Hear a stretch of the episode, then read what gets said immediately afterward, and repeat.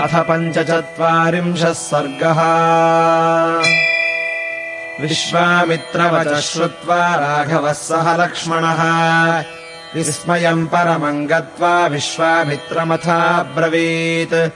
अत्यद्भुतमिदम् ब्रह्मम् कथितम् परमम् त्वया। गङ्गावतरणम् पुण्यम् सागरस्यापि पूरणम्।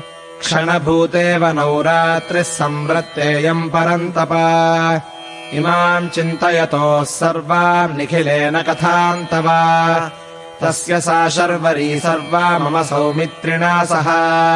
जगामचिन्तयानस्य विश्वामित्रकथाम् शुभाम्। ततः प्रभाते विमले विश्वामित्रम् तपोधनम्। उवाच राघवो वाक्यम् कृतान्निकमरिन्दमः। गता भगवती रात्रिः श्रोतव्यम् परमम् श्रुतम् तरामसरिताम् श्रेष्ठाम् पुण्याम् त्रिपथकाम् नदीम् नौरेषा हि सुखास्तीर्णा ऋषीणाम् पुण्यकर्मणाम्। भगवन्तमिह प्राप्तम् ज्ञात्वा त्वरितमागता। तस्य तद्वचनम् श्रुत्वा राघवस्य महात्मनः। सन्तारम् कारयामास सर्षिसङ्घस्य कौशिकः उत्तरम् तीरमासाद्य सम्पूज्य ऋषिगणम् ततः।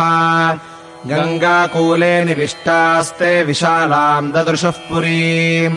ततो मुनिवरस्तूर्णम् जगामसह राघवः।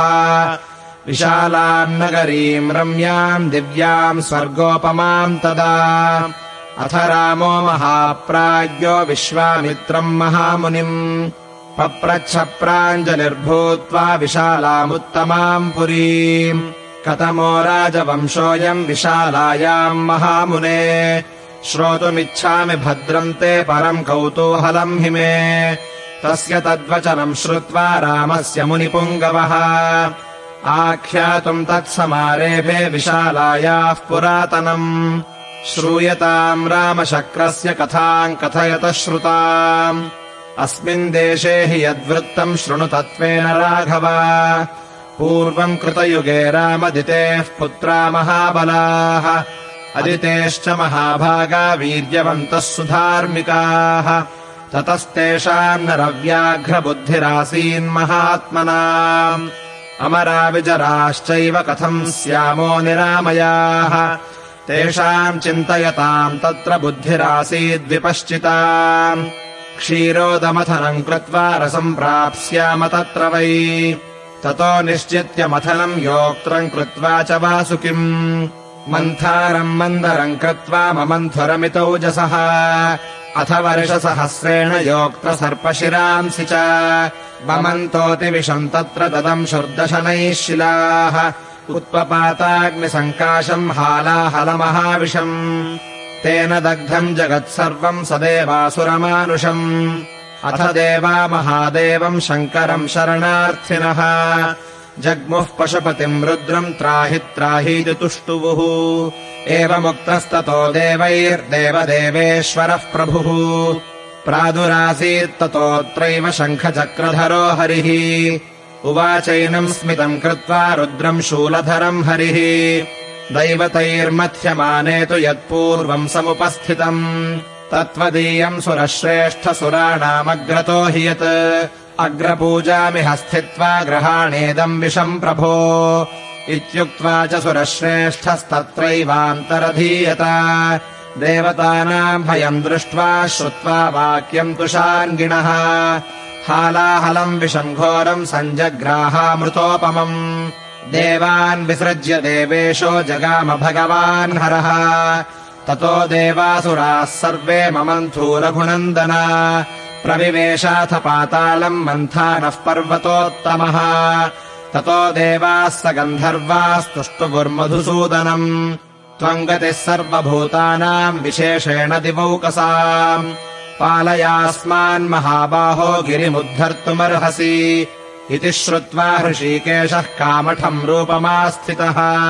पर्वतम् पृष्ठतः कृत्वा शिष्ये तत्रो दधौ हरिः। पर्वताग्रम् तु लोकात्मा हस्तेनाक्रम्य केशवः। देवानाम् मध्यतस्थित्वा ममन्थपुरुषोत्तमः। अथ वर्षसहस्रेण आयुर्वेदमयः पुमान्। उदतिष्ठत्सु धर्मात्मा सदण्डः सकमण्डलुः पूर्वम् धन्वन्तरिर्नाम अप्सराश्च सुवर्चसः अप्सु निर्मथनादेव रसात् तस्माद्वरस्त्रियः। उत्पेतुर्मनुजः श्रेष्ठ तस्मादप्सरसो भवन्। षष्टिः कोट्यो भवंस्तासामप्सराणाम् सुवर्चसा। असङ्ख्येयास्तु काकुत्स्थयास्तासाम् परिचारिकाः। न तास्म प्रतिगृह्णन्ति सर्वे ते देवदानवाः अप्रतिग्रहणादेव वै साधारणा स्मृताः। वरुणस्य ततः कन्या वारुणी रघुनन्दना उत्पपातमहाभागा मार्गमाणा परिग्रहम्। दितेः पुत्रा न ताम् राम जगृहुर्वरुणात्मजा अदितेस्तु सुता वीरजगृहुस्तामनिन्दिता असुरास्तेन दैतेयाः सुरास्तेनादितेः सुताः हृष्टाः प्रमुदिताश्चासन् वारुणीग्रहणात्सुराः उच्चैः श्रवाह यः श्रेष्ठो मणिरत्नम् च कौस्तुभम् उदतिष्ठन्नरः श्रेष्ठ तथैवामृतमुत्तमम् अथ तस्य कृते राम महानासीत् कुलक्षयः अदितेस्तु ततः पुत्रादितिपुत्रा न योधयन् एकतामगमन् सर्वे असुरा राक्षसैः सह युद्धमासीन्महाघोरम् वीरत्रैलोक्यमोहनम्।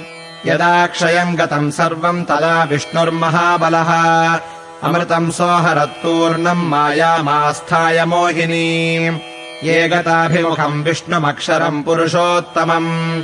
सम्पिष्टास्ते तदा युद्धे विष्णुना प्रभविष्णुना। अदितेरात्मजा वीरादितेः पुत्रान्निजघ्निरे अस्मिन् घोरे महायुद्धे दैते यादित्ययोर्भृशम्। निहत्यदिति पुत्रांस्तु राज्यम् प्राप्य पुरन्दरः। शशासमुदितो लोकान् सर्षिसङ्घान् सचारणान्। इत्यार्षे श्रीमद् रामायणे वाल्मीकीये आदिकाव्ये। बालकाण्डे पञ्चचत्वारिंशः सर्गः